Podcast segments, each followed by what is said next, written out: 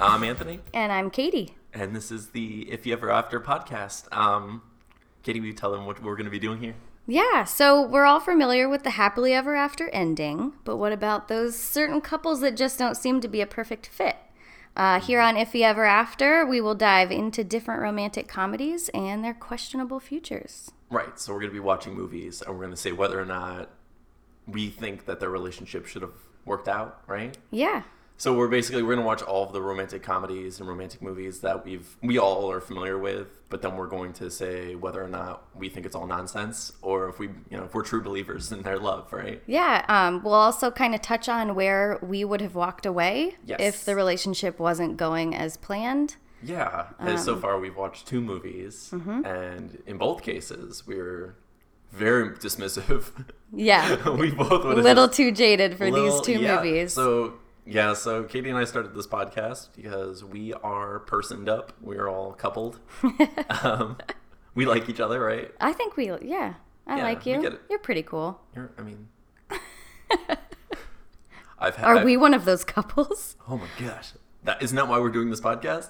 So we're kind of like the uh, Molder and Molder of love podcasts because we both want to believe, Yeah. right? But sure uh, there's do. not really a Scully here. Like I don't think either of No. us are like deniers that like love exists in general, right? I believe it. yeah, Yeah. like I believe in a thing called love.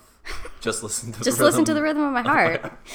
so, but basically, what we're doing is, you know, as two adult human people who are also single parents, um, who have recently had to dive back into the dating Mm. life, the dating scene, the whole nonsense debacle of Tinder and Ugh. Cupids and plenty of fishes Yeah. and all of that nonsense. Um, that's actually how we met, right? yep. Okay, Cupid. Yeah. So we met, and you know, things have mostly been going pretty well so far. Mostly.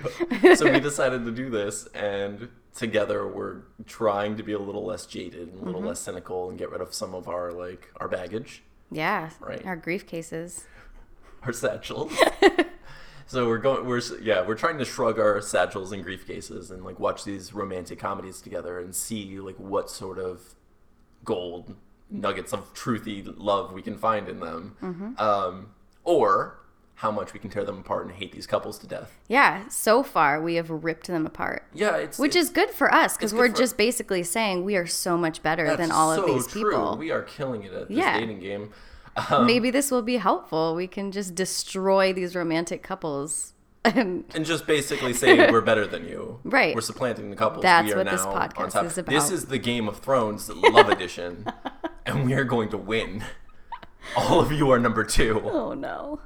I've never seen Game of Thrones. You don't have to. It's fine. Okay. There's a game involved. Some thrones. Thrones.